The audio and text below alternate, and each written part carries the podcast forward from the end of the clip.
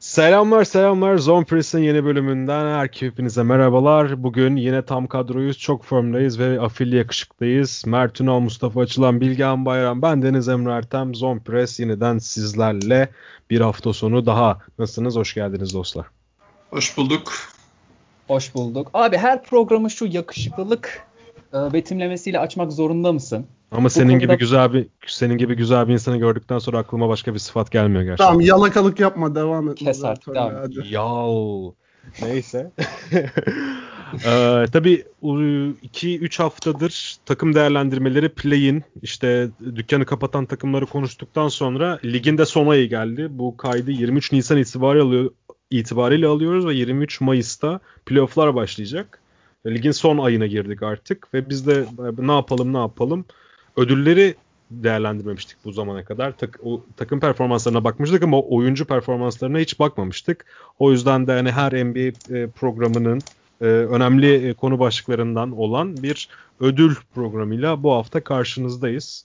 İsterseniz çok fazla lafı uzatmayalım. Direkt MVP ile başlayalım. Bu arada şöyle bir şey diyeceğim. Ben günün anlam ve önemini e, hitaben her yerde her an ağlayan Kevin Durant'in 23 Nisan şeyini kutluyorum.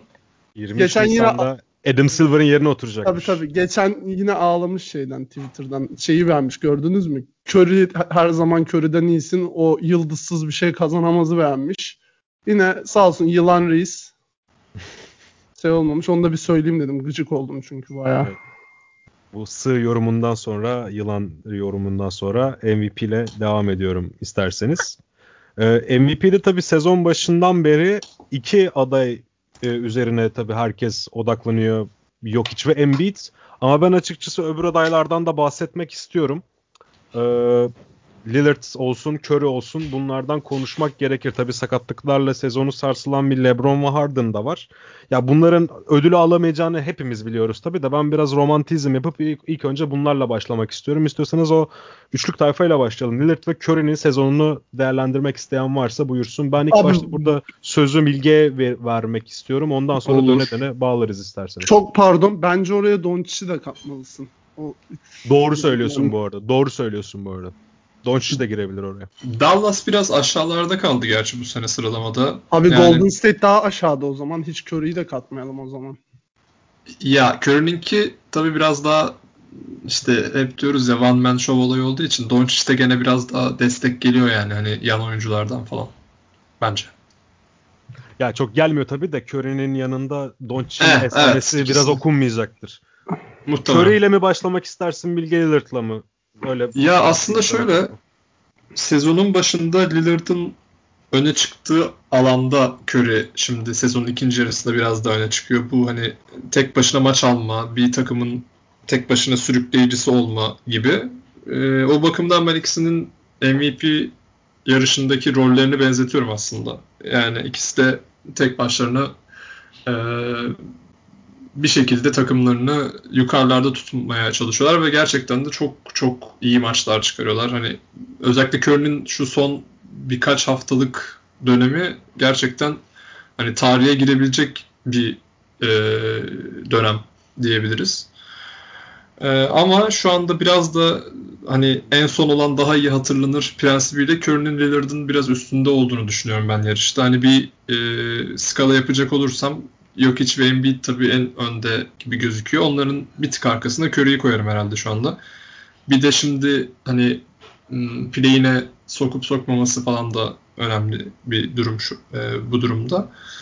E, ama e, yani Lillard biraz aşağılara düştü sanki son zamanlardaki performansının biraz daha normale dönmesiyle. Hani kötüye gitti demek istemiyorum. Biraz daha standartlaşmasıyla diyebiliriz belki.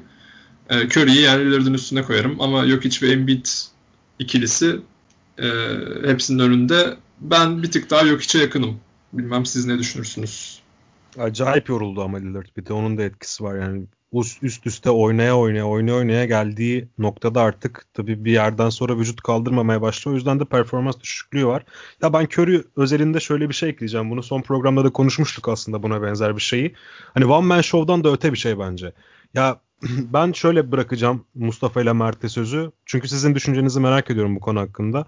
Abi ben 2005'ten beri NBA'yi 3 aşağı 5 yukarı 2008'den beridir de bayağı içer, içeriden takip ediyorum. Benim bu zamana kadar gördüğüm en dominant öge LeBron'un 2012 sezonunda oynadığı bir Şubat ayı vardı hatırlarsınız onu.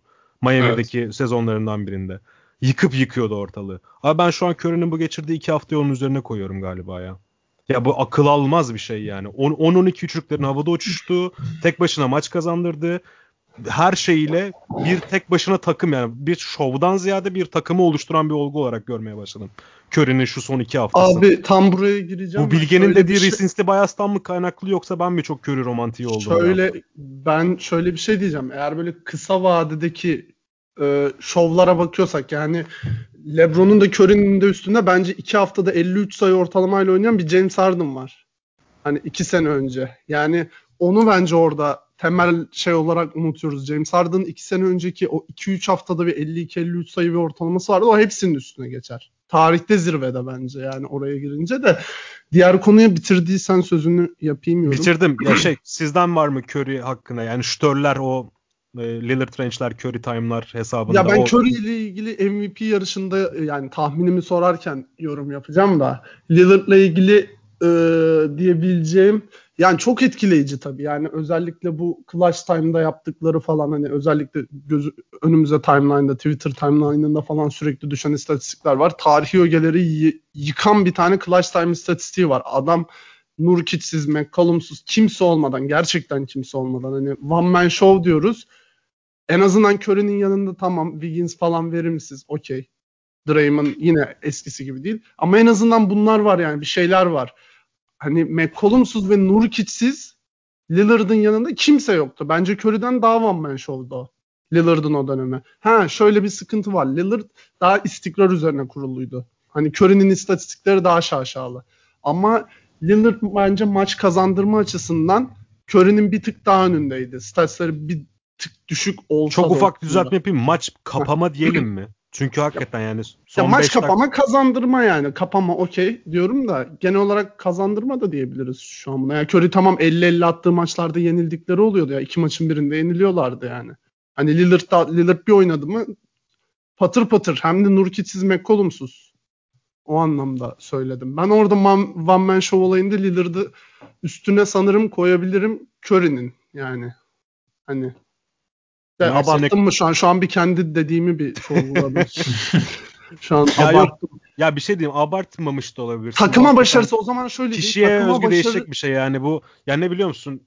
Artık öyle seviye topçular ki bunlar. Yani çok minor detaylar onları bir yerden ayıracak. Sen başka bir yerden yakalarsın. Lillard'ı önüne koyarsın. Başkası Curry'i önüne tutar. O çok mühim değil bence yani. Evet şunu diyeceğim. Şimdi anlatabildim değil mi? Mesela Curry tamam 50-50 45-45 atıyordu ama açın bakın. Bunu yap 6 maç üst üste mi yaptı bunu? Üçünü kaybetmişlerdi tam o sırada. Mesela 50 küsur attı o maçı kaybettiler mesela diye hatırlıyorum. Ama Lillard da böyle değil.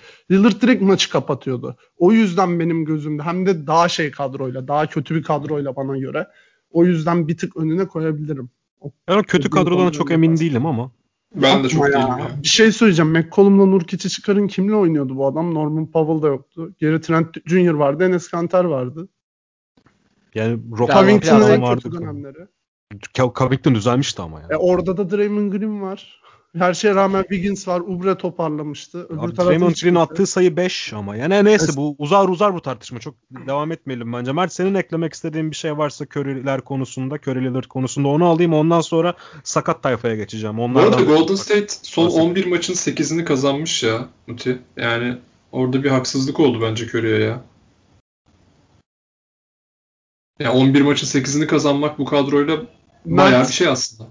Ya bu kadro kısmı bence abartılıyor da Mert yorumu yapsın ben onunla ufak bir ekleme yapacağım. Mert'i bölmeyeyim şimdi. Ben de biraz Bilgehan ve Emre'nin tarafındayım bu konuda. Ee, hani takıma oluşturduğu değer açısından Curry'siz bir Golden State ve Lillard'sız bir Portland'ı kıyasladığım zaman sanki Curry'siz bir Golden State daha diplerde olurmuş. Yani Curry'nin takıma kattığı değer, değer daha fazlaymış gibi geliyor bu sene. Oynadıkları basketbol maç içindeki durumları konusunda düşündüğümde işte e, yan parçaların istikrarı ve kalitesi konusunda da Curry'nin işinin ben Lillard'dan daha zor olduğunu ve e, elindeki malzemeden daha çok şapka çıkardığını e, elindeki şapkanın daha çok tavşan çıkardığını düşünüyorum Curry'nin bu sene bazında.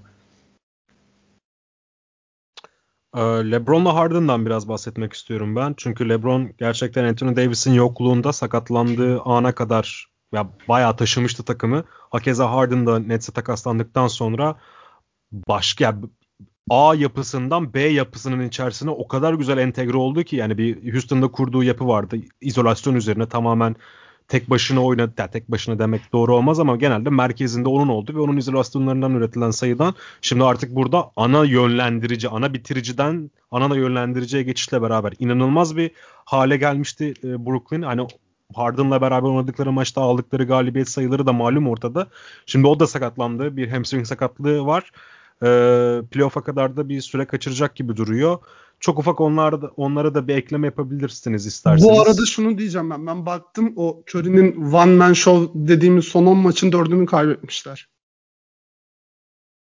Son 10 maçın ne? Dördünü kaybetmişler. Tamam, ben de bir baktım 11'de 8 gözüküyordu ama ben mi yanlış Şu an baktım? karşımda ya. Fantaziden bakıyorum özellikle. ben de oradan baktım. Son 10 maçın 4'ünü kaybetmişler. Evet evet sen haklısın. Doğru. Hani bu tamam. yüzden mesela Curry o uçtuğu zamanlar 11-12 maç üst üste kazandırmıştı. Bu yüzden dedim ben. Tamam Curry'i salabiliriz şimdi. LeBron'la Harden'la bahsetmek istediğiniz bir şey var mı? Ya ufak şeyler söyleyeceksiniz artık. Onlardan da geçti artık MVP'lik yarışından da isimlerini zikretmek için e, bahsettim. Eklemek istediğiniz bir şey varsa. Maç kaçırmasalar çok yukarı, daha yukarılarda olabilirlerdi. Hatta hani yok hiç Embiid'i yakalayabilirler miydi bilmiyorum ama hani atları çok daha fazla zikrediliyor olurdu. Bunu söylesek yeter herhalde. Yani ben düşündüm. Evet. Harden bu sene 42 maç oynamış. 8'i Houston'da yattı dönem. Hı hı. Nets tarafını sayalım. 34 maç oynamış. 58 maçın 34'ünü her ne kadar harikalar yaratsa da oynayan birini ben yarışa sokmam açıkçası. LeBron için de aynısı geçerli yani. Ne kadar iyi niyetli olsa LeBron'a da. LeBron'a yazık oldu biraz ya bu arada. Ya yine bence alamazdı ama almamalıydı ama yine de evet şey. Yok ben zaten yarışa sokmaktan kaybetti. ziyade sakatlandıkları için şu an sadece adını mention, e, ad, adlarını zikrediyorum açıkçası. Yani Lillard'la Curry'nin de birazdan konuşacağımız tayfanın yakınına çok yaklaşabileceğini düşünmüyorum açıkçası. Yani şu an aslında iki aday var. iki buçuk diyebiliriz hatta. Çünkü bir de unuttuğumuz bir Yanis evet. var. Çünkü özellikle Yanis de e, sezon başında biraz tek düze başlamıştı sezona belki hatırlarsınız ama yani o bir buçuk e, bir buçuk değil iki, iki üç haftalık periyodu geçtikten sonra akıl almaz bir düzeye çıkmış durumda hem hücumda hem savunmada. Çünkü Drew Holiday'in gelmesiyle beraber orada da bir değişen ufak bir yapı var. Çünkü Yanis artık 5 numara da oynayabiliyor. Yedek uzunları artık kalmadığı için Brook Lopez, Portis, PJ Tucker ve e, Yanis'le beraber oynuyorlar ve Yanis artık maç sonlarını tamamen 5 numara oynuyor. Budenholzer'ın bunu 4 senedir, 3 senedir yapmaktan korktuğu, olmaktan korktuğu yerde şu an Budenholzer ve doğru bir yerde aslında. Ve bununla beraber Milwaukee'nin oyun geometrisinde inanılmaz gelişimler var. Jrolde'nin etkisi de çok güzel oldu. O da Covid atlattıktan sonra ben çok iyi bir sezon geçirdiğini düşünüyorum. Parası da hakkıdır. Alsın kardeşim 45 150 milyon bilmem kaçını. Alsın hiç sorun değil. Yan, Yanis de e, bu eksende ya çok domine. Özellikle son bir buçuk iki ayda inanılmaz domine oynadı. Ne dersiniz Yanis hakkında? Sonra da iki e, baba adaya geçelim. Yani ben konuşayım istiyorsan sus herkes. ya şimdi düz açıp e, bu seneki oyuncuların bu MVP adaylarının statsine baktığında sadece stats'a baktığında MVP Yanis. Gerçekten öyle. Açın hani bu kadar alta koyuyoruz falan aslında ama düz açın böyle yok içi Embiid'i falan hepsini yan yana koyun. En MVP stats Yanis'te. Ama iş biraz e, öyle değil. Dediğin gibi Yanis zaten böyle aslında normale göre standartının altında oynadığı dediğimiz maçlarda bile bunları yapan bir arkadaş olduğu için bir tık özellikle sene başına da baktığımızda yanıltıcı olabilir bu durum. Yani bunu diyebileceğim sadece şu an. Yürüyerek 25-15 yapıyor aslında yani Yanis. Onun da bir As- kaçırdığı dönem oldu ya maç. O da evet. biraz negatif etki etti. Ama çok fazla kaçırmadı sanırım. 49 maç. maç oynamış ya. Yok hiç 58 maç oynadı. O 49 aslında hani böyle MVP yarışından sırf tabii, sakatlıktan tabii. dolayı koptu diye. Yok de. yani sadece bizim hani izleyicilerin hani gözünde bir küçük geri planda kalmış olabilir. Çünkü sürekli yok hiç ve Embiid'in böyle inanılmaz performanslarını duyuyoruz ya hani en ufacık bir geriye düştüğünde sanki onlar kadar iyi değilmiş hissi oluyor. Bu evet. Bu arada Embiid 41 maç oynadı. Embiid bana göre MVP yarışında da değil de şimdi konuşacağız zaten. Ee, Mert sende var mı Yanis konusunda eklemek isteyeceğin? Yok Yanis konusunda her şey söylendi zaten. Şimdi o zaman geçelim e, esas adaylara. Jokic ve Embiid. Sezon başından beri hani sezonun 3. maçından beri sürekli biz bu ikiliden konuşuyoruz. Abi ben Embiid bence de aslında aday değil. Benim ön plana çıkaracağım Değil isim, abi. Değil kesin. ön plana çıkaracağım isim. Jokic olacak aslında ama Embiid'e şöyle bir pay vermek istiyorum. Abi şu an Philadelphia ya siz ne düşünüyordunuz? Çok açıkçası hatırlamıyorum bu Philadelphia'nın prosesi konusunda da ben açıkçası Embiid'den böyle bir şey hiç beklemezdim. Ben Embiid'in lakat pezevengin teki olduğunu düşünen bir adamdım. Bundan da bir cacık olacağını düşünmüyordum. Ama şu an geldiği noktada öyle odaklanmış bir biçimde oynuyor ki inanılmaz bir şey abi. Ve şeyi çok be- beğeniyorum Embiid'e şu an. Üçlük atmamasından çok mutluyum. E, sa- salak saçma üçlükler atmıyor ya artık. Aynen. Orta aynen. mesafeye yöneldi biraz daha. Orta mesafesini atsın. Orta mesafeden iyi bir topçu da artık tamamen kendini o yani fiziğinin farkında pota altına yara yara yara geliyor bırakıyor ve buna yapabileceğin hiçbir şey yok zaten. O gerizekalı gerizekalı üçlük atıyordu hatırlarsınız belki iki sene önce falan. Diyeceğine Böyle- ek olarak şöyle bir şey söyleyeceğim hemen. Ee, Tabii, iki tabii. sene önce maç başı 4 üçlük kullanıyormuş. Şu anda 3 üçlük kullanıyor. Yani maç başına bir üçlük azaltmış. Bence çok iyi yani o üç üçlük de bence şey maç, maç sayısının azlığından kaynaklı olabilir. Maç sayısı biraz artsaydı eğer oynayabilseydi o ortalaması biraz daha düşerdi. 2.5-2.8 civarına gelirdi. Evet. Sekiz- Şu, şu an gerçekten çok kararında atıyor. Yani atabileceği üçlüyü atıyor. Gelip hücumun bitmesine 18 saniye kala falan sallamıyor. Şu an kendini acayip e, odaklamış durumda. Ve, şu an Ve- Philadelphia olduğu yeri de hak ediyor ve bunun birinci sebebi bence Embiid. Ve Philadelphia doğu birincisi ise çok özür dilerim bilgi. Philadelphia Tabii. doğu birincisi ise bence Embiid'in burada biraz e, dillendirilmesi lazım. Muti sanki. Hani 41 Altına maç atarım dediğini. 40 41 maç önemli done. Çünkü hani az maç oynayınca NBA'de Amerikan basını tarafından hemen düşürülüyorsunuz. Mesela LeBron da aday yani aslında bakarsanız da az maç oynadığı zaman direkt şanssızlık oluyor sizin için. Direkt e, adınız çıkıyor arttan. Ama dediğim gibi bir daha tekrarlayacağım. Philadelphia şu an doğu birincisi ise bunun temel sebebi Embiid ve Embiid'in oyununu evriltmesi ve Doc Rivers'ın da etkisi. Sadece şöyle küçük bir şey ekleyeceğim. 2 sene önce o 4 üçlük denemesinde %30 da atarken şu anda %37,5 gibi ciddili hani şutör yüzdesine Tehditsin ulaşmış yani. olması. Te- tehditsin. 35 plus attığın zaman sen tehditsin zaten. Abi Dediklerine güzel, çok katılıyorum ya. Hiç ekleyecek bir şeyim yok. Güzel noktalara değindiniz. Ee, özellikle şey noktası çok iyiydi. Yani Embiid'in kendisinden istenen oyun stiline evrilmesi, dışarıdan pasif oynamak yerine içeride gücünü kullanarak yarması ve onu geliştirmesi şu anda Philadelphia'yı öne çok taşıdı. Ama e, Embiid'in geliştirdiği noktalarda Jokic de kendini çok geliştirdi birincisi. Hem şut yüzdesi konusunda hem üçlük yüzdesi konusunda e, Jokic de Embiid kadar kendini Kesin. geliştirdi zaten. E, ya üstüne üstlük en değerli oyuncuyu kıyaslarken işte bu kadar küçük farklar varken iki oyuncu arasında maalesef istikrar ve maç oynanan maç sayısı çok büyük bir bileşen oluyor. Ve e, hani Jokic hem 58 maça bu istikrarlı performansı yayabiliyor hem de Denver'ı e, şu anda konferansta üçüncülüğe, dördüncülüğe taşıyacak seviyede oynayabiliyor. Öyle bir şeyi var Jokic'in. Farkı var Embiid'e göre. Üstüne üstlük savunmada da aslında Jokic e, bu sene her ne kadar istenen seviyeye gelmese de yine daha çok uğraştığını görebiliyorsunuz maç içerisinde. Muti biraz ben sana bir soruyla pas atayım mı?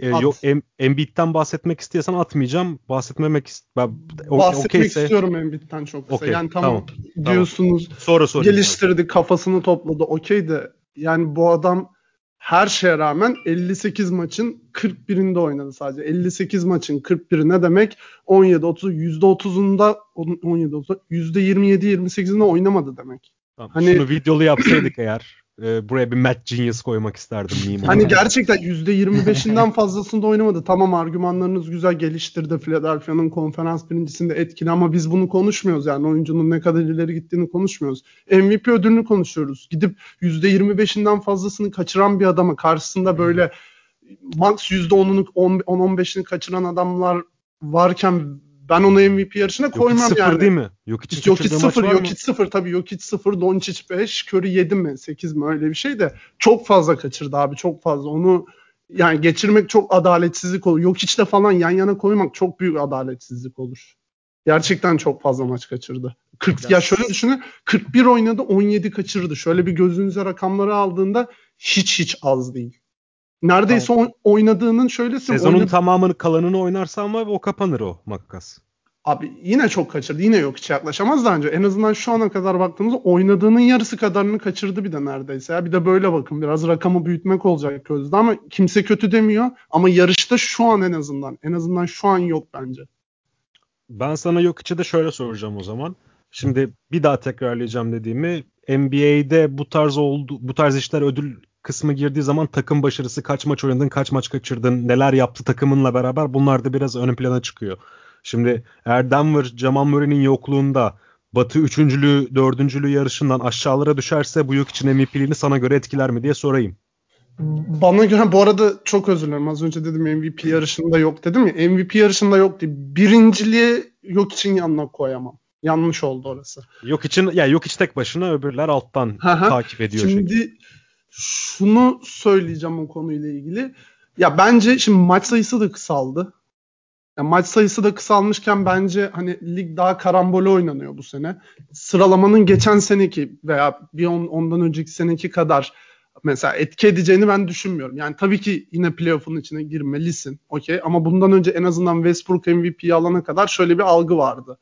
Beşinciden öteye MVP verilmiyordu yani. Bu hepimizin şey kabul ettiği bir gördüğü bir gerçekten. Westbrook'un aldığı sene ya yedinci ya altıncı olmuşlardı. Çok çok uzun süre sonra Altı. ilk defa 6 ya da 7. Çok çok uzun süre sonradan işte ilk defa oralarda birine verilmiş. Ama şu an ligdeki maç sayısı da kısaldığı için ve aradaki gapler. Ya şöyle söyleyeyim abi şu örneği vereceğim ben sana. Şimdi ikinci sallıyorum tamamen. Lig sonu 50 maç kazanacak diyelim. Yedinci 45 maç kazanacak. Misal. Zaten öyle gapler oluyor. Hani gidip bu 5 maç seni bence hele lig bu kadar az maçta oynanırken MVP yarışından soyutlamamalı. Bir önceki senelere bakarsak bence okey. Ama eğer aradaki gap ikinci ve yedincinin veya ikinci ve altıncının aradaki gap çok değilse bence tolere edilebilir. Özellikle bu sene için. Ve ıı, Öyle yani yok hiç çok çok etkilememeli bence. Playoff dışında kalmadığı sürece. Play'in hatta belki şöyle söyleyeyim çok özür dilerim. Play'ine kalmadığı sürece çok o çok kadar düşmezler herhalde zaten. Yani. Düşmezler mümkün değil ama etkilememeli bence. Ee, ben tamamım. Tahminlerinizi alabilirim. Zaten 3 aşağı 5 yukarı belli. Ben başlayayım. Ben yok hiç diyorum bu senin MVP'si için. Ben de. Herhalde ben itiraz de. eden yok. Ben de yok, yok istiyorum. Yok okey. Okey tamam. Geçmiş olsun Nikola Jokic'e e, başarılar Hayırlı olsun. Bunu Denver uzattık Nuggets'ta. biraz ama en uzun kısım buydu herhalde yani. Ya bayağı. bir de işte bence en çok eleştirme kaydeden biraz uzun olacaktır ama onun haricinde diğerleri 3 aşağı 5 yukarı belli şeyler. İstiyorsanız şeye geçelim. Ha bir de e, şimdi konuşacağımız kısımda Dipoy'da yılın savunmacısı ödülünde bir karışıklık var. E, ben çok ufak e, kendi plaselerimi söyleyeyim sonra favoriler zaten belli e, adlarının geçirilmesi gereken iki oyuncu olduğunu düşünüyorum. Siz de e, eklersiniz yine bu honorable mention diye tabir, edilece- tabir edeceğimiz gillerden. Ya birincisi tabii ki Yanis. Diğeri de ben birazcık ben Bam Adebayo olduğunu düşünüyorum. Çünkü Miami'nin bu çıkışında Bam Adebayo'nun özellikle de e, Deadman'ın gelmesinden önceki o e, uzun rotasyondaki boşluk sayesinde ki yanında oynadığı oyuncular da Kelly Olynyk'ti zamanında şeydi adını sen söyle Meyerson falan kısa rotasyonunda çok iyi savunma var ama o arkayı kapatacak olan Bam Adebayo Miami'nin hem hücumunu hem savunmasını şekillendiren bir oyuncu. Bence adının zikredilmesi gerekli. Öbürüne zaten diyecek hiçbir şeyimiz yok. Yanis. Yani geçen sezon yılın savunmacısı oldu. Bu sene hala aynı çizgide. İnanılmaz bir sezon geçiriyor. Ya çok konuştuk zaten. Brook Lopez'in varlığıyla Yanis'in varlığının yani Brook Lopez'in drop savunması yaptıktan sonra Yanis'in kaçanları kovalaması şeklinde yaptığı savunma akıl almaz düzeydeydi ki zaten bu yüzden geçen sene yılın savunmacısı ödülünü almıştı. Bu sene de şimdi aynısını 5 numaradan da gösterebildiğini gö- gö- gördük. Ben o yüzden Yanis'in de burada adının anılmasına gerekiyorum. Ama en önemli iki aday tabii ki her sene orada olan Rudy Gobert ve şu an e, son zamanlarda kendi açıklamalarıyla da bu ödülün yolunu yapmaya çalışan ben Simmons diyorum ve sözü bu programda şu ana kadar az konuşan Mert'e veriyorum. Ya tabii e, bu tarz ödüllerde her zaman aslında e, insanları onore edebiliriz yani üçüncü, dördüncü adaylar belirleyebiliriz ama bu yılın bazında aslında e, yılın savunmacısı için ben Rudy Gobert'e aslında bir aday, rakip aday göremiyorum. Çünkü Rudy Gobert'in zaten birinci olarak hani istatistik kağıdına da yansımayan e, saha içinde işte o e, savunma geometrisinde e, yani çok önemli bir lider, çok önemli bir bileşen olduğuna inanıyorum. Birincisi zaten Rudy Gobert baktığın zaman e, nispeten çok uzun olmayan bir beşin e, pot altını kontrol ediyor. Mesela Milwaukee'ye baktığımız zaman biraz daha böyle kütleli işte kulaç uzunluğu büyük e, pot altında büyük isimler tarafından e, kontrol edilen pot altı savunması var. Yani çok ufak burada... böleceğim ben şey diyeceksin zannettim bu arada. Gobert çok uzun değil ama geniş. Milwaukee'de uzunlar var diyeceksin zaten. Gobert de geniş bir oyuncu çünkü ya. Ama ben yanlarındaki oyunculara ithafen söylüyorum. Okey eyvallah. Eyvallah. Yani mesela Milwaukee'de Antetokounmpo e, daha kısa bir beşin e, pot altını savunuyor olsaydı onun için daha farklı şeyler söylüyor olurdum ama yine çok iyi dış savunmacılar, e, yine iyi bir çember savunucusu Brook Lopez. Yani onun işi bana sorarsan Gobert'e göre biraz daha kolay. Şimdi diyebilirsiniz ki Utah'ın da dış oyuncuları çok iyi savunmacılar. Bu konuda bir sıkıntı yok ama burada şöyle faktör var. Birincisi e, Milwaukee'ye nazaran e, biraz daha şeyleri az, kütleleri az kalıyor. İkincisi de işte pot altında Gobert daha çok sorumluluk alıyor e, çember savunma konusunda. Şimdi bu böyle. Bama Devayo konusunda yine nispeten aslında şey gibi yani Milwaukee gibi bir durum söz konusu orada bana sorarsan. Yine takım olarak savunmayı çok iyi yapan atletik oyunculardan kurulu. Yani Bama Debayo'ya tabii ki de lider şey çember altında ona hiçbir sözümüz yok. Ama zaten onlar daha çok takım savunması üzerinden gidiyorlar. Yani e, koçun sistemi birazcık daha böyle işliyor. Utah'ta da böyle ama Gobert'in üzerine düşen yük daha fazla çember altında. Reboundları da toplamak zorunda kalıyor bundan dolayı. Ee, ben şimdi Ben Simmons'la Gobert'i kıyasladığımda da şöyle bir fark oluşuyor. Tabii birisi zaten dış savunmacı ve aslında rakibin yıldız oyuncularını çok iyi kapatabiliyor. Kütlesi, çabuk, çabukluğu sayesinde. Ama e, yani her şeye rağmen işte yılın savunmacısı konusunda değindiğimiz zaman çember altı oyuncuları sanki birazcık daha önde oluyor. Çünkü daha geniş bir alanı kontrol etmek zorunda kalıyorlar. Yani yardım savunması kısmını da çember oyuncuları daha iyi yapmalı. Tüm sahayı görmek zorundalar ve dışarıdaki oyuncuların da hatalarını kapatmak zorundalar. Mesela Ben Simmons rakibe karşı çok agresif bir savunma yapıp geçilebilir. O bu riski alabilir. Ama Gobert'in 2 saniyelik bir uyumaya tahammülü olamaz. Çünkü çember altından rahat katlar gelişebilir. Dolayısıyla yükü daha fazla ve bu yüzden hak ettiğini düşünüyorum. Bilge? Ya bu ödülde ben çok fazla sözü uzatmayacağım. Yani e, Utah şu anda bu sezonun en iyi ilk üç takımından biri. Bence şu anda hani form durumunu falan düşündüğümüzde de en formlu takımı bile diyebiliriz. E, ve bu takımın savunma stratejisi tamamen tek bir adama bakıyor. Rudy Gobert'e bakıyor. Hücumda da e, hani şütörler üzerinden alan paylaşımına dayalı tempolu bir oyun oynuyorlar. Hani bu takımın başarısının çok büyük bir kısmı Rudy Gobert'in aslında ve e, hani MVP yarışında vesaire ismini hiç geçirmiyoruz tabii doğal olarak ama hem hani bu kadar e, yüksek bir performans gösteren bir takımın en önemli oyuncusu olması ve bunu da savunmasıyla yapıyor olması e, düşündüğümüz zaman hem de zaten istatistikler, işte caydırıcılık ve diğer e, ileri istatistiklere de bakıldığında ve aynı zamanda da göz testi dediğimiz şeye de baktığımızda hani Ben Simmons'la ikisini ben aynı tartışmada geçmesini bile absürt buluyorum açıkçası. Ya ben de çok paralel düşünüyorum açıkçası sizle. Yani şu an Utah e, savunma ratinginde 3. sırada ligde. 3 ya da 4 olması lazım şimdi. Birazdan kontrol ederim tekrardan sözü Mustafa'ya bıraktıktan sonra. Eskiden baktığın zaman Utah'ta takımda kimler vardı abi? Derek Favors'la beraber oynuyordu Rudy Gobert 4 numara. 4-5 öyle paylaşıyorlardı. Arkasında Ricky Rubio vardı. Guard'ı savunan. İşte Ingles hala var ama daha gençti. Biraz daha yırtıcıydı. O zamanki haline göre savunmada özellikle. Şimdi savunmada sadece pozisyon kaybetmeyen şekilde duruyor. Guard pozisyonuna baktığın zaman Mike Conley var ama bence Mike Conley özellikle sakatlıkların etkisiyle Ricky Rubio'nun o zaman savunmada verdiği katkıyı şu an verecek konumda değil. Zaten 4 numarada şu an Boyan Bogdanovic'le oynuyorlar. Yani takımda savunmaya kanalize olmuş herhangi bir oyuncu yok. Ve Rudy Gobert şu an bu takımı Batı birincisi, sanırım NBA birincisi, üstüne bir de savunma reytinginde üçüncü yapıyorsa bence çok tartışmanın bir manası yok. Muti? Şimdi burada hiç birinizin söylemediği bir argüman var. Abi, o da önemli bence açık olayım. Simmons 48 maç oynamış. Gober 58 maç oynamış. Bu niye önemli olmasın ki mesela? Niye bunu koymayalım? 10 maç daha fazla savunma yapmış.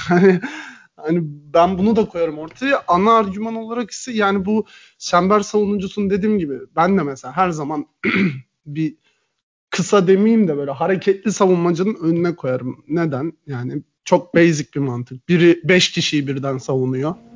Gerçekten 5 kişiyi birden savunuyor. Her potaya hücum edeni savunuyor. Çok e, böyle çok dışarıda oynayan uzunlara karşı oynamıyorsa diğeri bir kişiyi savunuyor. İşte bazen yardım savunmacısı rolünü görüyor falan filan yani. yani bu Simmons'a da şey diyebilirsin övmek istiyorsan. O da birden beşe savunuyor diyebilirsin. Evet ama sonuçta hepsini aynı anda savunmuyor. Yani tek tek.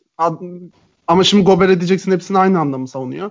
Evet Aslında teoride evet, evet hepsini aynı evet. anda savunuyor. Evet. Yani potaya giden her hücum eden kişi o karşılıyor sonuçta. Dediğim gibi çok absürt örnekler yoksa mesela karşısında Mo Wagner yoksa mesela sallıyorum şu an tamamen. Hani anladınız mantığı. Ee, bu yani ben de ve şunu da söylemek gerekiyor. Şimdi Gober bundan önceki işte bayağı şeye getirdi yani hep favoriler arasında. iki senedir de iki sene yok. Üç senenin ikisinde dağıldı. Ve şu kısma bence bakalım. Gober bu sene savunma statslerinde kariyerinin en şeyini yaşıyor blokta. En iyi kariyer ortalamasını da yaşıyor. Blok. Hani bunu stats'e de daha fazla dökmeye başladı. E, Utah'ın da durumu malum. E, yanında son ilk saydığım argümanda 10 maç fazla oynamış. Hani yüzde kaç oluyor? Yüzde 20 daha fazla yok. Yüzde 16-17 daha fazla oynamışsınız. Tam bunu da katınca Gober diyorum. Herkes Gober diyor herhalde.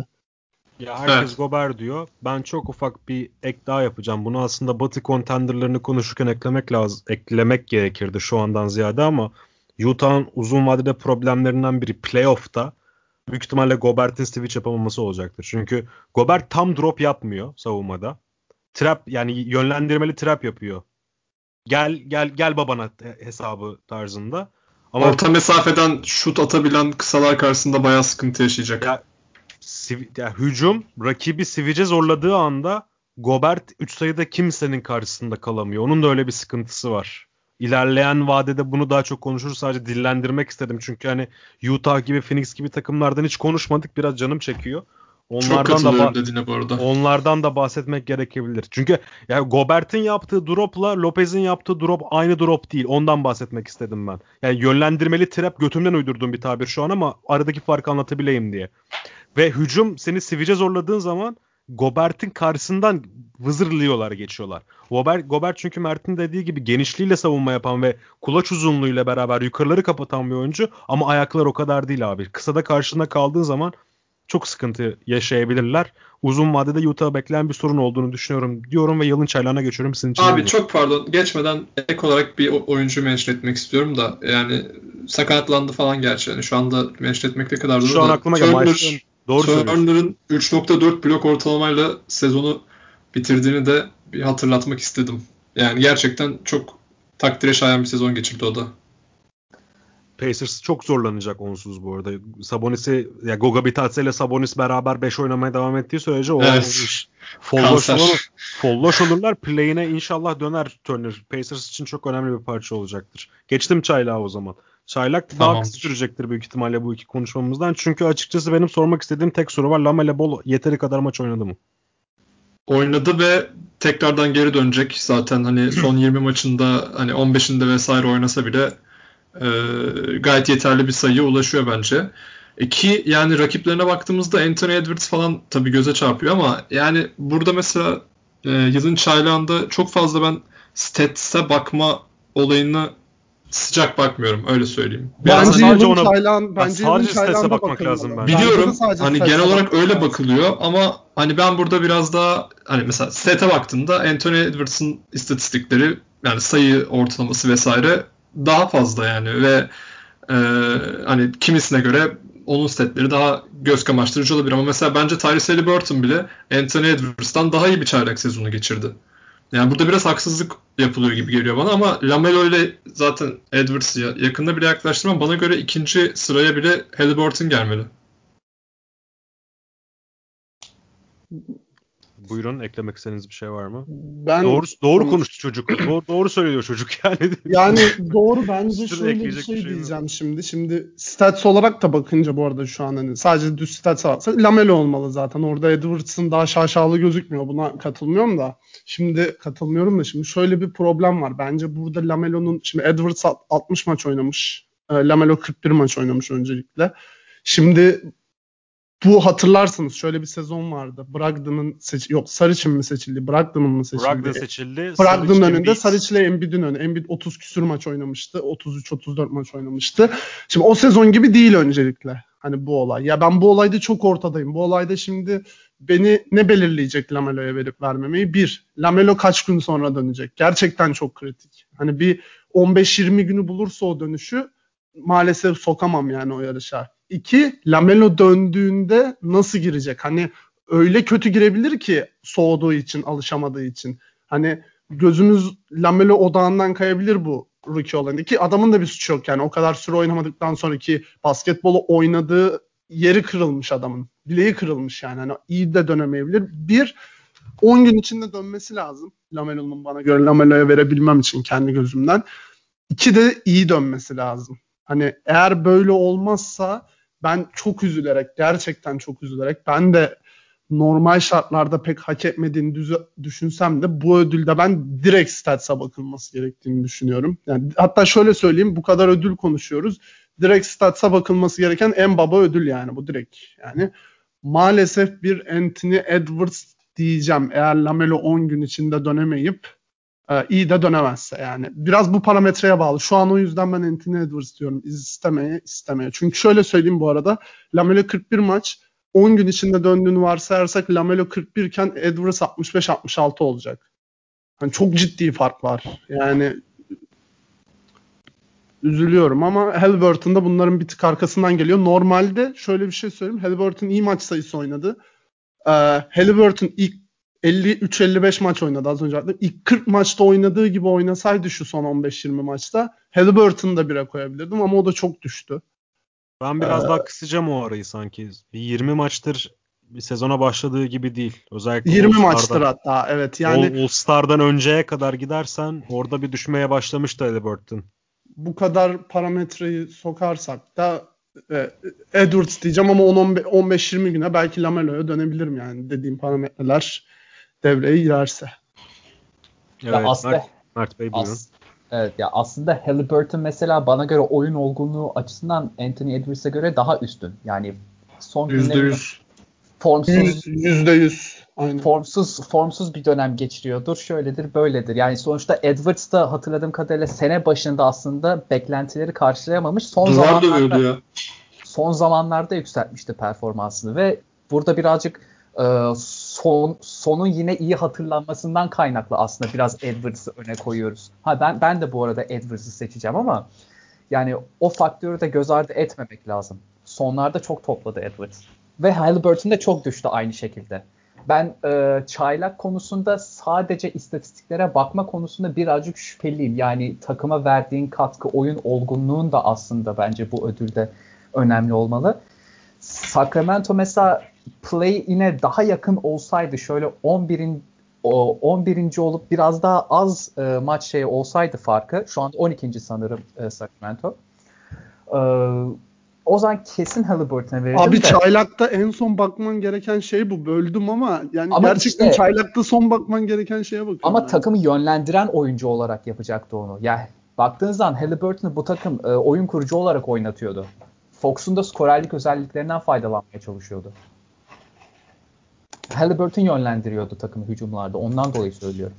Yarı sahada doğru söylüyor burada. Yarı saha özeline Evet. bakarsan Abi Fox'un doğru da yani gidip ya gerçekten en son bakman gereken şey takım sıralaması bu. Onu koyamazsın bence de bir şey de Ta- takım sıralaması şöyle yani nasıl desem takıma verdiğin katkı, takımı yönlendiriyor olman, liderlik ediyor olman bunlar önemli faktörler olabilir diye düşünüyorum. Yani Edwards'ın yaptığı boş istatistik son zamanlarda maalesef bir şey ifade ediyor bu ödülün kime gideceği konusunda ama bilmiyorum etmeli mi etmemeli mi orada mı orada soru işaretleri var. kafamda. Emre ben sen konuya girmeden önce şu soruyla gir konuya bence. Ben soracağım bu sefer ben istedim. Okey. Ee, dediğim kısma katılıyor musun? Yani Lamelo erken dönerse bir 5-10 güne ve iyi dönerse anca e, yukarı yükselir yoksa Edwards'a verilmeli kısmına. Buna cevap verse merak ettim görüşünü. Ya ben Edwards'ın alması gerektiğini düşünüyorum. Lamelo erken dönse bile yeterli olmayacaktır. Sonra şu saatten sonra. Çok ne kaçırmış. olursa olsun ne olursa olsun sezonun 3'te ikisini kaçırmış olacak değil mi? Dönse bile yani 15 gün sonra. 3'te 2 pardon 3'te ikisinde oynamış olacak. Hı hı. 3'te birini kaçırmış olacak. Yani ciddi bir oran bana. Zor. Belki 3'te ikisinde bile oynamayacak. Şu an 60 maçın 40'ında oynadı adam öyle düşün. Şu an 3'te 2 zaten. Hı hı. Yani düşün. Ee, ya ben Edwards diyorum. Büyük ihtimalle Mustafa arada ama o da Edwards'a yakın. Edwards. Bilge ile Matt Mert de Edwards'a yakın. Edwards'a da Yok ben Lamelo'ya. Lam- yakınım. Okey pardon. Tamam. Ee, O zaman Edwards'ı 3 evetle uğurladıktan sonra biraz çarşı pazarın karışabileceği MVP'den daha hınzır, daha haşin, daha e, sert e, çatışmaların yaşanacağı bir ödül. MIP en çok geliştirme e, kaydeden oyuncu ödülüne geçelim. Ben e, şeyleri toplayacağım yine honorable mention'ları toplayayım. Size iki tane aday bırakacağım. Bir ara aklınıza gelen başka isimler olursa onlardan da konuşuruz. Ben öncelikle dediğim gibi e, bahsi geçmesi gerekenlerden ufak toparlayayım. Ben Wood'un bu sezonki performansından zaten hepimiz belliydik ama çok maç kaçırdı, çok sakatlandı. Oynadığı zaman da kağıt üzerinde iyi oynadı çünkü ya bunu Mert'te de konuşmuştuk. Ben o, o adamın tamamen boş takım topçusu olduğunu düşünüyorum. Ama yine istatistiklere ve oynadığı şekle baktığımız zaman burada adının 36 geçmesi maç oynadı bu arada bu sene. Ad- adının geçmesi yani bir yerden geçmesi gerektiğini düşünüyorum. İkincisi abi Sexton. Ya yine kendimi tekrarlayacağım. Ben Sexton'ın çaylak senesinden sonra çaylak senesi bit- bitti. Dedim ki bu adam kontrat bittikten sonra çaylak kontratı bittikten sonra kontrat bulamaz bu NBA'de. Abi şu an gerçekten çok iyi bir skorer olma yolunda doğru ilerliyor Sexton. Bunun da buradan adının bahsedilmesine gerektiğini düşünüyorum. Üçüncü bahsedeceğim isim Chris Boucher. Chris Boucher zaten yani Nick Nurse'un rotasyonuna girmese biraz daha yukarılarda olabileceğini düşünüyorum. Çünkü Nick Nurse çok değişik kullanıyor onu. Bazen yeri geliyor 10 dakika oynatıyor. Benzin arkasına koyuyor. Sezon başında zar zor oynattı. Sonra ilk 5'e koydu. Çok iyi gidiyordu. Geri çekti. Şimdi Birch geldi. Birch'le beraber oynatıyorlar. 4-5'te beraber oynatıyor Chris Boucher'i. Enteresan bir e, rotasyon tercihi Nick Nurse'dan. Ben çok e, anlam verememiştim onu zamanında. Sezonu Ama- kapadı bu arada büyük ihtimal. Allah rahmet eylesin. hayırlı olsun e, şeye Toronto'nun tanking yolunda. Bence o anlamda iyi oldu yani şey o sezonu kapatması. Yerini bil artık be. Yani sen de çıkacaksan çık inecek. Senin e, arafta kalmış gibi bir gün maç kazanıyorlar bir gün kaybediyorlar. Neyse. E, bu şeyin de burada adının alınmasını gerektiğini düşünüyorum. İki tane adayım var ekstra. Onu büyük ihtimalle siz söylersiniz belki dillendirirsiniz de size bıraktım. İki tane de zaten ana aday var. Onlardan da bahsederiz. Kim devam etmek ister buradan? Ben bir Randall övüp aradan çıkayım mı? Randall'ı sonra övelim bence. Çünkü Tamam. arada Ben başlayayım o zaman. Farklı bir kişi söyleyeceğim çünkü. Hı hı. Şaşır. Aa ben Farklı Nikola Jokic diyorum. Direkt. bir dakika bir dakika. Sayıyorum istatistikleri. Hak ver. Direkt Nikola Jokic diyorum yani. Ee, söylüyorum adam 19 sayı 9 rebound 7 asist ortalamadan yazın bunu. 26 sayı 8 rebound pardon 11 rebound neredeyse 9 asist ortalamaya çıkmış. Bakın 19 9 7'den 26 11 9'a çıkmış. işte MVP Hani- oluyorsun zaten o zaman. MIP vermiyorlar sana.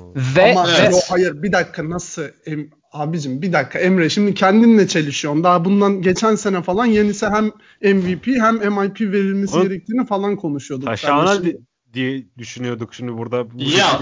ciddi bir argümanla burada getireceğini düşünmemiştim. Okey. tamam. Yok için Yani mi? çok E, yok içi burada dillendireceğini düşünmemiştim. Ben onun şakasını Abi yapıyorduk zannediyorum. bahislere de baktım. Şu an ikinci mü üçüncü mü ne bu arada haberiniz olsun. Yani hiç öyle sizin gibi güleceğiniz gibi bir şey yok ya yani. Tabii yok tabii cid-. Abi ya ikinci birinci Michael Porter Jr. ikinci yok içti yanlış hatırlamıyorsam şu an. Abi NBA Lan yani ne Michael olaya- Porter Jr. manyak mısın?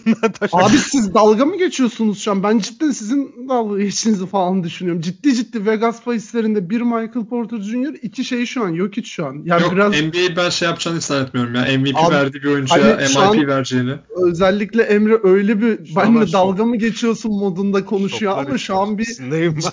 Yok yok ciddi ciddi şu an bak yaz Google'a MIP kendi birincisi? yaz. Randall'la Jeremy Grant varken 1-2'de ne Michael Porter'ı? Abi yok yani sen Yok Michael... diyor bile terbiyesize bak lan. Ya oğlum bir şey diyeceğim. Bir saniye ya. Randall'ın saniye. alma oranı zaten Bir dakika. 1.05. Chris Bush.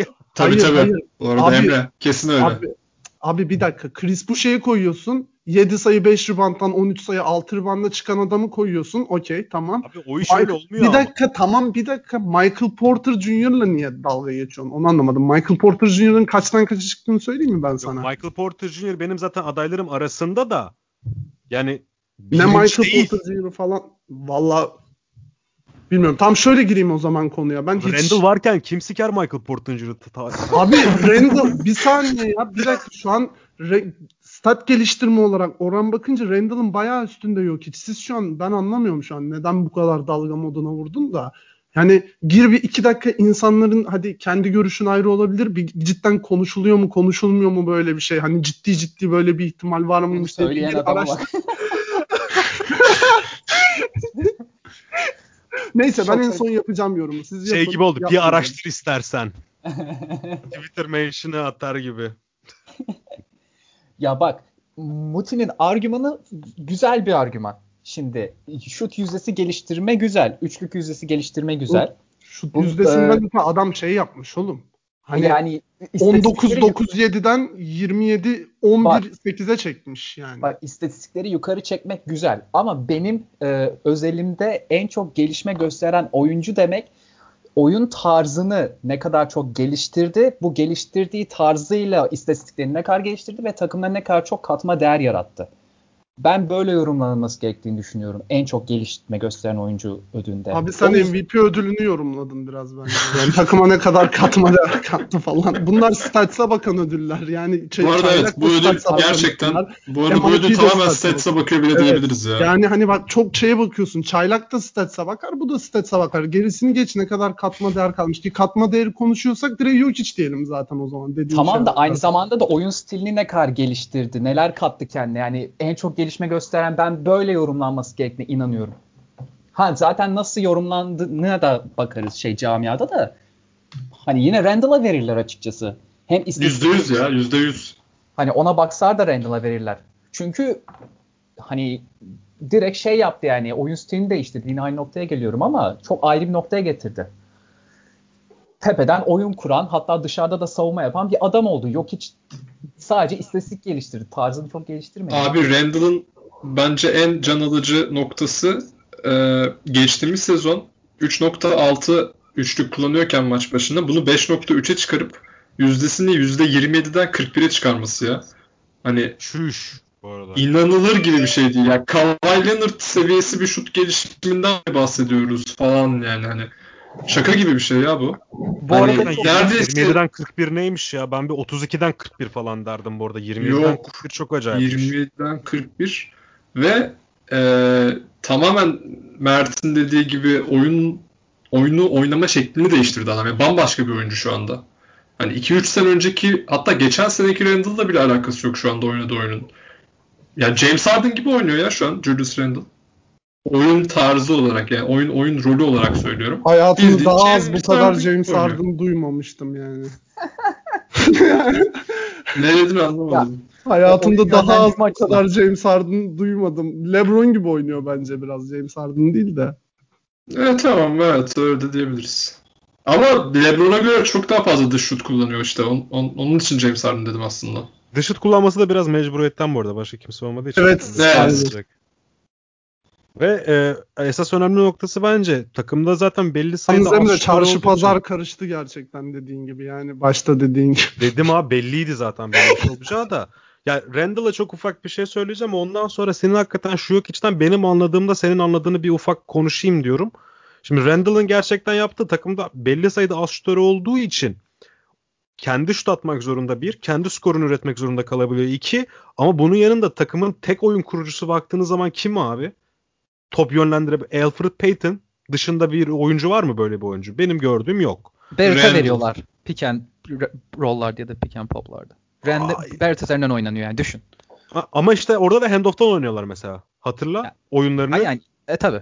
E, Şey, yani şey gibi. Forvet'le elbow'un arasındaki yerde Randall geliyor. Genelde sol forvet oluyor bu. E, RJ Barrett genelde handoff'tan alıp devam ediyor. Sonra Randall pop ediyor ya da devam ediyorlar. Yani bu oyun merkezi olma özelliğini inanılmaz geliştirdi Randall ya. Böyle bir şey yok yani hakikaten.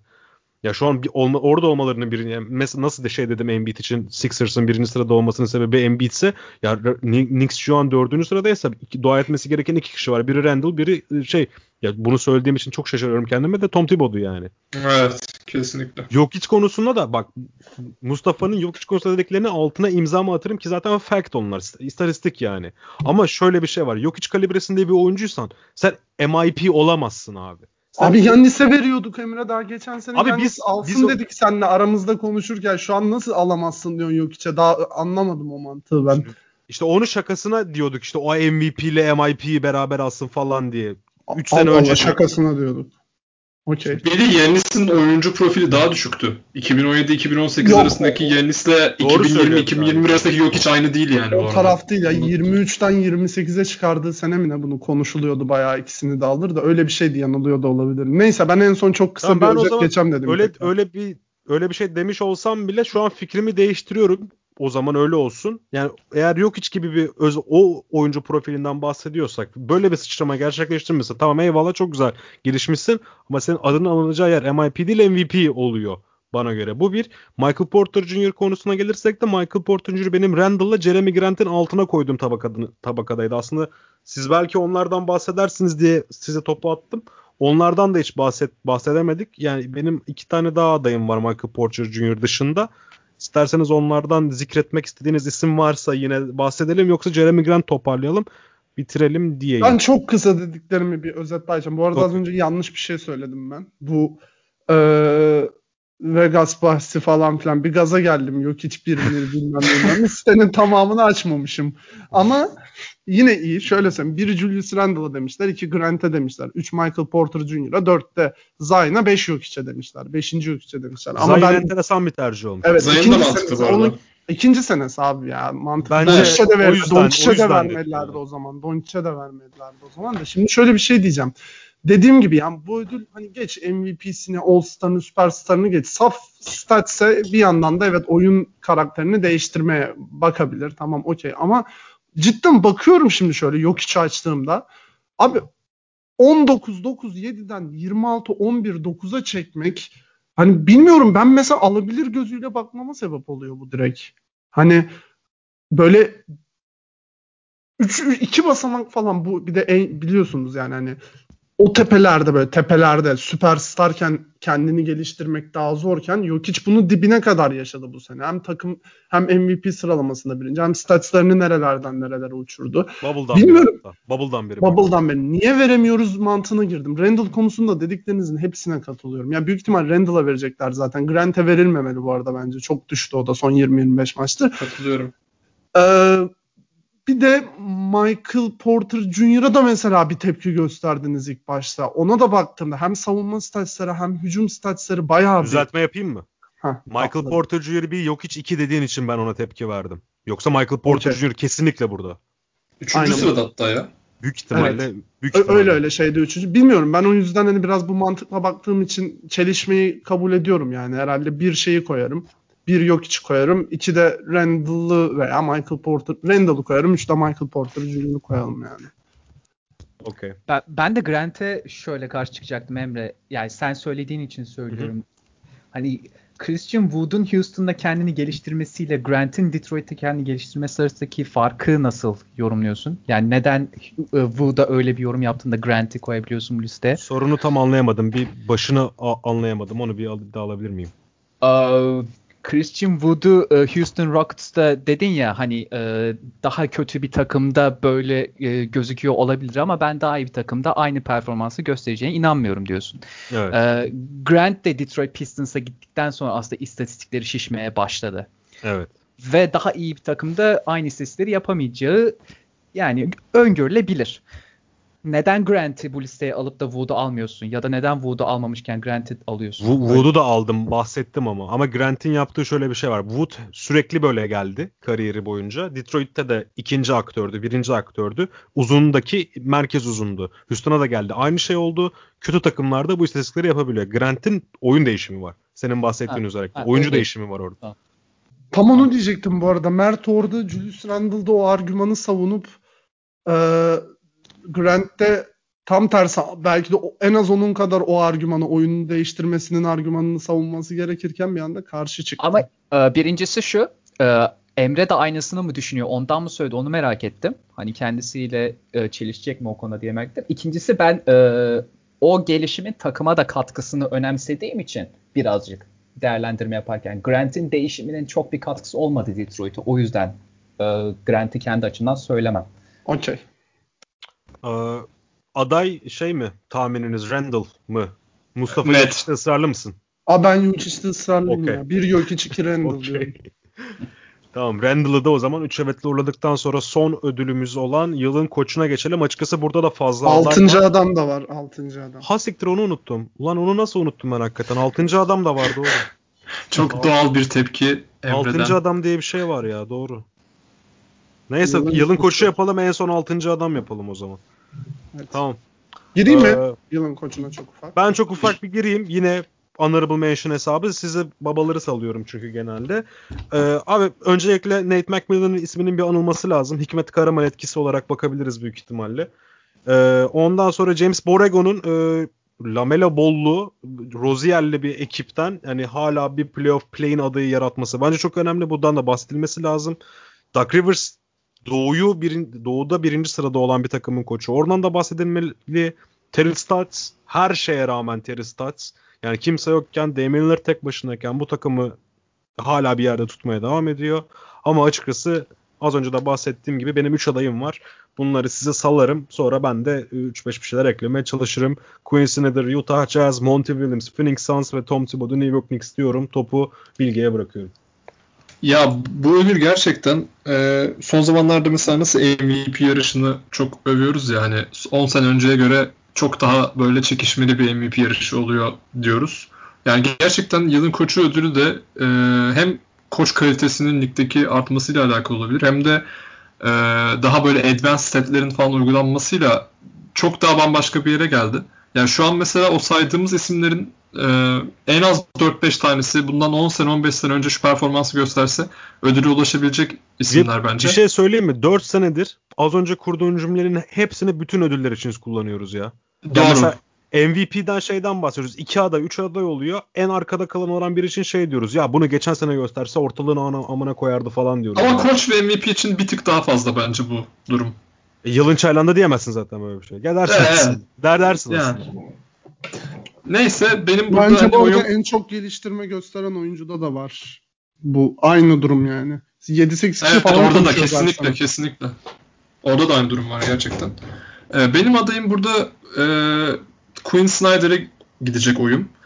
Çünkü ne olursa olsun şu anda zirvede hani Clippers, Lakers tamam Lakers sorunlar yaşadı vesaire ama bu batı için her zaman şey diyorduk biz. e, tarihin en çekişmeli batısı diyorduk ve e, inanılmaz bir basketbolla yani basketbol kalitesini de çok üst düzeyde tutarak takımı basının zirvesine çıkardı ve bunu kimse tahmin edemezdi. Biraz yılın koçu olayı da şey değil mi? Hani beklentiyi aşma falan gibi de olduğunu düşününce ne Utah'ın bu oyun kalitesini bekliyorduk. Tamam geçen sene de iyi bir oyun oynuyorlardı vesaire ama kimse hani şu anda oynadıkları oyunu beklemiyordu açıkçası.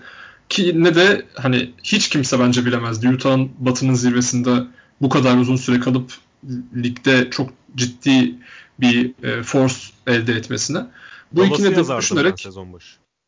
efendim Dallas'ı yazardım ben sezon başı. ya Utah falan yani hani, ya Dallas'a bir olur derdim. Utah'a demezdim açıkçası. Evet. Kimse demezdi bence. O yüzden çok da hani uzatmadan Quinn Snyder'a gidiyor oyum. Peki ben gireyim ilkten. Şimdi şöyle diyeceğim Bilge seni tekrar açacağım. Beklentiyi aşma konusuna girersen açık ara Tom Thibodeau değil mi? Yani adamlar 26 Tabii, tabii. galibiyet 26 galibiyet tahmini yapılıyor. İkinci adayım o bu arada. Evet adamlar dördüncü ben burada direkt yani tartışmasız şu an Tom Thibodeau diyorum. Yani bu kadar iki tane Monty Williams ve Quinn Snyder gibi iki tane güçlü aday olmasına rağmen tartışmasız diyorum. Sen gidip sene başında 26.5 mu öyle bir şey yanlış hatırlamıyorsun. Galibiyet ve e, galibiyet tahmini verilen bir takıma şu an konferansta playoff geliyor. 16-17 maç kaldı. Konferansında dördüncü sıraya koyuyorsun ve inanılmaz sınırlı bir kadro. Gerçekten inanılmaz ve bunu da en önemli kısım, en önemli nasıl yapıyorsun? O takımın sözde yıldızını bu seneden önce Julius Randle'ı tamamen e, çok farklı bir şekilde yeni oyun tarzını dizayn ederek hani onun önderliğinde yaptırıyorsun. Yani çok alakasız bir oyuncuyu, çok alakasız bir oyun tarzına evirip onun sayesinde takımını dördüncü yapıyorsun. Hani bundan daha öte bir coaching yoktur yani. Bir de şöyle bir olay var. Ee, rotasyonu inanılmaz dağıtıyor. Tom Thibodeau. Yani tamam çok fazla oynattığı kişiler var. Geçen Barrett 46 dakika oynadı hatta. Ama e, gerçekten çaylakmış maylakmış hiç takmadan hak edene veriyor direkt formayı. Yani bu saydığım argümanlardan dolayı ben bu arada son yılların normal sezonda New York'un şu an dördüncü olmasını en büyük sürprizi olarak görüyorum. Daha nereye düşer bilmiyorum ama evinde de 8 maçtır kazanıyor bu arada. En kötü 6'ya düşeceğini düşünüyorum ki ona da okeyim. Her türlü Tom play, Thibodeau diyorum. yapmayacaklardır. Evet. Gibi. Her türlü Tom Thibodeau diyorum ve bence vermeyecekler. Snyder'e verecekler. Ama çok net adayım yani. Çok ya net şey, şey var bir de yani takımının merkezindeki oyuncu Randall Randall iken Randall gibi bir savunma defosu takımdayken sen maç başına yediğin sayıda en az sayı yiyen takımsın savunma reytinginde de şu an itibariyle dördüncüsün. Şu abi hakikaten. Ve birdi. Çok uzun bir süre bir, götürdü. Yok şeyde bir. Ratingde bir değildi de şeyde birdi. Verimlilikte ve yediği sayıda birdi. Ratingde dördüncüydü galiba. Üçüncüydü pardon. Dör, dörde düşmüş. Farklı farklı istatistikler Şimdi var. herkes savunma yapıyor o takımda yani. Hatta Randall bir yere geldi mi savunma yapıyor dışarı çıkıp. Hani öyle bir e, bilinç oluşturdu takımda. E, şimdi Sana da ben, Monty Williams özelinde soracağım bu arada mümkünse bu arada. Zaten benim adayım da oydu. Süp, herkes ee, süper. Müthiş evet. çok iyi. Ee, şimdi birincisi geçen sene e, işte köpük performansını şeyde bırakıyorum balon performansını. E, playoff yapamayan bir takımı. Köpük mü? Abi köpük mü dedi o? Köpük ne lan? Tablo çeviremedim. Tablo çeviremedim. Niye çevirmeye çalıştın ki? Değil mi? Ben takıntılıyım. Türkçe kullanmam gerekiyor. Böyle şey. Balon Peki. daha iyi. Bal balon mu? Ha balon. Balon aynen. daha iyi. Ee, Akvaryum. balon, baloncuk. Fanus. Oh, fanus. Disney kupası. Abi, birincisi playoff yapamayan e, verimsiz bir hücum e, sistemi olan bir takımı geçen sene Booker'ın eline bakan bir takımı bu sene alıyor. E, çok doğru parçalar eklenmesiyle birlikte yani her türlü oyun oynayabilen, her türlü zorluk karşısında alternatif üret, üretebilen bir takıma dönüştürüyor. Yine Booker'ın e, birebir oyunları, işte Chris Paul'un e, perdeleme üzerinden oyunları ve hatta e, yedeklerin girmesiyle 5 dışarıda oynanan ve topun çevrildiği hareketli bir oyunda oynayabiliyor bu takım. Yani belirli bir sistem yok ve her türlü oyuncunun kendini konforlu hissedebileceği bir alanda alternatif üretilebiliyor. Zaten Phoenix'in de başarısı aslında buradan geliyor. Yani oyuncuların maksimum verimle performanslarını gösterebilmeleri. E, yani mesela Aiton'un olduğu ilk 5'e bakıyorsun işte nispeten daha yavaş oynanan bir oyun. İşte e, Aiton'un biraz daha geleneksel pivot dediğimiz şeklinde oynadığı oyundan sonra Saric'in girmesiyle atıyorum işte 5 dışarıda daha hareketli bir oyun gerçekleşiyor. Ya onun dışında e, takımın şeyi genç, iskeleti bir kere zaten e, Chris Paul'un etrafında diziliyor ama Booker'a bakıyorsun 25 yaşında, Aiton 22, Michael Bridges 25 yani iskelete baktığında genç bir takım var. Keza yedeklerde de öyle. Böyle genç tecrübesiz bir takımdan çok iyi bir sistem oluşturup Batı gibi zor bir konferansta ikinciliğe yerleştiriyorsun. Yani ben Monty yani Snyder'e verileceğini düşünüyorum ama benim adayım ben olsaydım Monty Williams'a verirdim bu performansı. Neden Thibodeau değil? Çok merak ettim. Gerçi uzatmak istemiyorum ama neden değil? Senin görüşünü merak ettim ben. Abi açıkçası her şeye rağmen yani benden Farklı beklent... olmaya çalıştın değil mi herkesten? Ondan kaynaklı değil. Yani kendimle de biraz çelişeceğim bu konuda çok büyük ihtimalle ama işte ikincilik birincisi. ikinci olması Batı gibi zor bir konferansta. Üçüncüsü de Thibodeau mesela e, o da oyunculardan maksimum yararı alabiliyor. E, e, Monty Williams de aslında oyuncularından maksimum yararı almayı beceriyor. Yani o konuda da çok fark görmüyorum aralarında. O yüzden Phoenix yani Monty Williams'i bir tık önde gördüm. Farklı olma düşüncesi çok ufak bir parçaydı. Ee, va- Hiç tatmin etmedin beni bu cevabınla. Yalan çok kaçak cevaplar verdin de neyse. Abi Phoenix'in ikinci olmasının sebebi Monty Williams'tan, Williams'tan ziyade Chris Paul bu arada. Evet. Katılıyorum biraz. Abi şöyle yani tek başına mı sence playoff'a giremeyen bir takımı ikinci yaptı Chris Paul? Yoksa Kardeşim sistemde- soruya soruyla cevap verme. Cevap ver. Yani Abi sanki evet ya bu arada. Abi Sanki sanki evet ya. Bence Ama bilmiyorum. Onu Chris- iki hafta Chris sonra Paul- konuşuruz. bu takım Chris Paul oyundan çıktığında da bütün parçalarını çok verimli kullanıp e, performansını düşürmüyor yani. Tamam Mustafa Chris Paul'un annesine sormadan 6. adam mümkünse. Ee, abi benim aklıma Clarkson'dan başka bir aday gelmiyor. Ya keşke- Ingles, Ingles. Keşke, ama o da yeni çıktı ya. Yani son zamanlarda kendini ön plana attı. Clarkson hep bir yer. O da son zamanlarda düştü tabii ama yani beraber verelim o zaman ödüllü. Şey gibi. Bu şeyde diyebilir miyiz Honorable Mention'a? Buşe ne kadar 6. adamdan geldi emin Yok, değilim. yok. Bence Buşe uzun evet, süre Baines 5 oynuyordu numarada oynadı. Baines oynuyordu ilk 5. Ama sonradan çıktı. Yani arada dönüştürüyordu onları. Bir bakmak lazım. Ben emin değilim. Bence yarısından yarısından biraz azını e, bench'ten gel- gelmiştir. Bir, biraz fazlasında bench'ten gelmiştir pardon. Evet, Tam evet. sınırdı. Ben gireyim. Çok kısa gireceğim bu. En az konuşacağım ödül. Ben e, normalde Clarkson açık ara öndeyken bence Clarkson son ciddi ciddi 20 20 25 fantazide Mert'e verdikten sonra ya bir 25 maçtır falan leşlere oynuyor yani. Ingles'te tam o süreçte bench'te hani Conley'nin Şöyle- sakatlığı, şu an Mitchell'ın sakatlığıyla Tabii, tabii. beraber. toparlı takımın e, şu şey Clarkson'ın sıçtığı zaman da hani o yedek yedek beşin dizginlerini tam o eline aldı. O kapattı o açığı. E, bilmiyorum İngiliz diyorum yani Clarkson çok ya İngiliz genel olarak sezon başında tamam çok şey değilse de böyle çok çok iyi değilse de sezonun %50'sinde en azından zarar yazmıyordu. Ama Clarkson ciddi ciddi zarar yazdı yani 20-25 maç. Ee, bu açık ara öndeyken bir tık benim gözümde aşağı düşürdü onu. Ben o yüzden İngiliz diyorum. Sizin var Mustafa'ya çok, beyler? çok katılıyorum söylediğine. Sadece ek olarak şey ekleyeceğim. Çok ismini duymadım, zikredilmedi ama Halliburton da bence burada konuşulması gereken adaylardan biri. O da zor. Çaylak diye vermezler ona da. Çaylak diye vermezler muhtemelen ama yani sonuçta neredeyse hemen, hemen bütün maçları 6. adam olarak oynadı. Ne bu Halliburton sevdası kardeşim yeter ya. arada Birbirini bir çok şey iyi biliyorsun. Bu arada ben bir şey diyeceğim. Ben o şeye katılmıyorum ya. Çaylak olmasına rağmen bence verebilirler birine 6. adamı. Bir tık daha iyi oynasaydı neden almasın mesela? Doğru güzel bence. Halliburton da güzeldi de. İşte o da sıçtı son 20 maçta. Son 20 maç olmasa Niye Olabilirdi. olmasın ya? Bence de niye olmasın? Doğru diyorsun hatta. İlk 40 maça bakınca o, o olabilir. Ya Clarkson var da en azından top 3'tedir benim gözümde. evet, evet. Ya ben Okey. ya o, o tarz tabuların NBA'de yıkılmasının biraz zor olduğunu düşünüyorum. O yüzden dedim. Sana da katılıyorum evet. Yani çaylak olan bir oyuncuya şey verilmeli. Abi Ted Young unuttuk. Ted Young 5 unuttuk. çıkıyor. İlk 5 Yok çıkıyor. ama çok uzun bir süre şeyden çıktı. Yedekten çıktı ya. Ta- Ama o da takas- son dönemlerde düştü bayağı be. Bu son takaslarla. Ee, Ya, Ya- bir de şey özelinden bahsedeceğim. Bu sene niye öyle bir net 6. adam ödülü çıkmadı? Yani geçen sene de aslında mesela net 6. adam ödülü yoktu da 3 tane oyuncu vardı. Schroeder, Lou Williams, Montrezl Harrell. Baba baba adaylardardı bunlar. Bu sene şimdi benim öyle Clarkson dışında hiç öyle aklıma ulan bu alır galiba. Bu, şu takımın 6. adamı buydu falan diye bir oyuncu hiç aklıma gelmiyor öyle spesifik.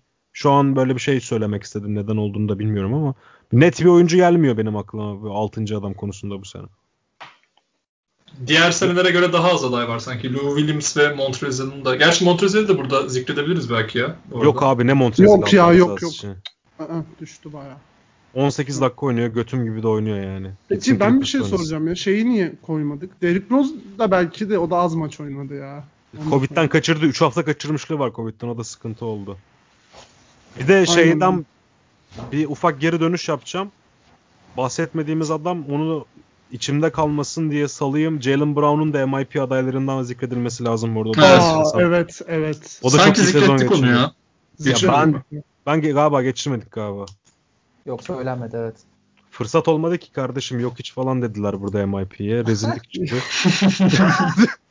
Bir şey Neyse. sorayım. Harbiden çok mu karşısınız yok içe ya? Şu konuyu niye açtın?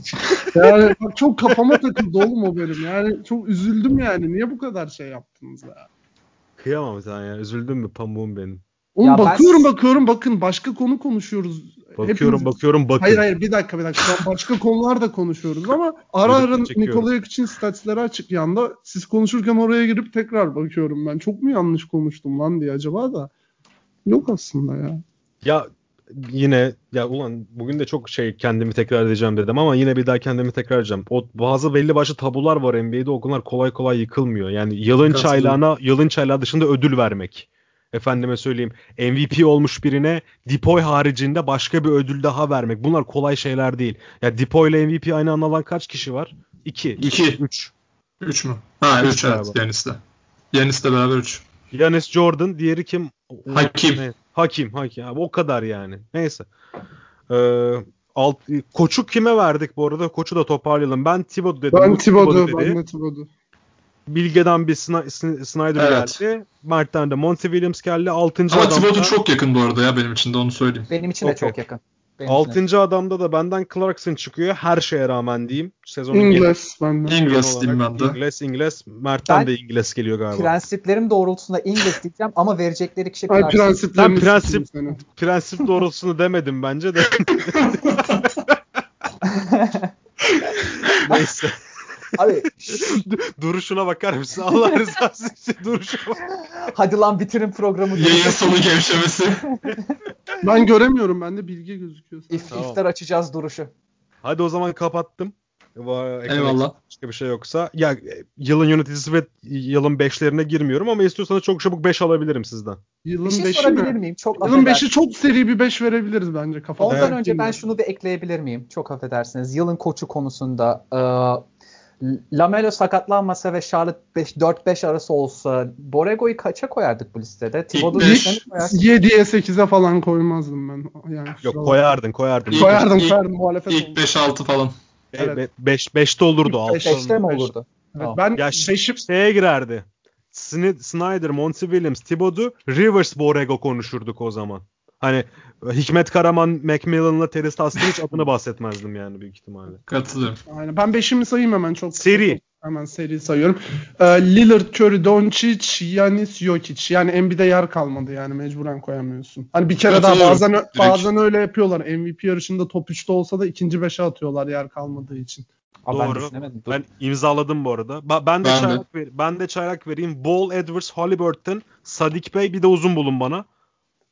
Wiseman mecburen ol. Ha Isaiah Stewart ya. Isaiah Stewart olur. Tamam. Yok, Wiseman olur girmez ya. çok açmaz Stewart oynadı son ya. zamanlarda oynamaya başladı. Yok Açıva- yok Stewart oynuyor bayağı. Açıva da girmez herhalde. Açıva girmez. Açıva girmez. Bir dakika. Wa- şey, Wiseman- Moses Wiseman- Brown, Moses Brown. Moses Brown veya Isaiah Stewart. O da son iki, iki bir ay falan oynadı Abi, top ya Moses Brown. Wiseman'dan emin değilim. Wiseman girmez. Bir uzun daha bulmak lazım ama. Ball, Hadi hemen Halliburton, Sadik Bey kesin herhalde değil mi bu? Evet onlar Aha. kesin.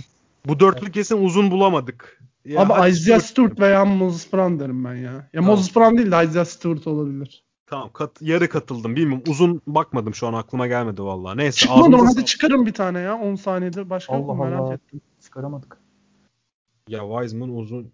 Ya şey uzunsuz da yapabiliyorlar mı şey çaylak 3 bekleri? numara koy, 3-4 numara koy. Yapmazlar ama koy sen. Okoro. Yok. Yok, Abi, yok. Stewart ya, Stewart derim ben. Şey yani Okey. Cedi, Cedi sıçtıktan sonra Okoro da fena top oynamıyor bu arada yani. İstatistik anlamında Kısa da bir süre ama ya. katkı anlamında da kötü. Aa abi dur dur. Isaiah Robin'in ha o ikinci senesi. Yok ikinci senesi olmaz o. Skişevski? Sikişevski de olmaz yok. Neyse Stewart Tamam. diyelim bari. Ne yapalım? Tamam geçmiş olsun. Ağzınıza sağlık tekrardan. Hayırlı Remezanlar. Elimize sağlık. Ee, iyi Afiyet bakın olsun. kendinize. Görüşürüz. Sağ olun Eyvallah. siz de bu dakikaya kadar Görüşürüz. dinlediğiniz için. Ee, seviliyorsunuz. Görüşürüz. Kapattım bay.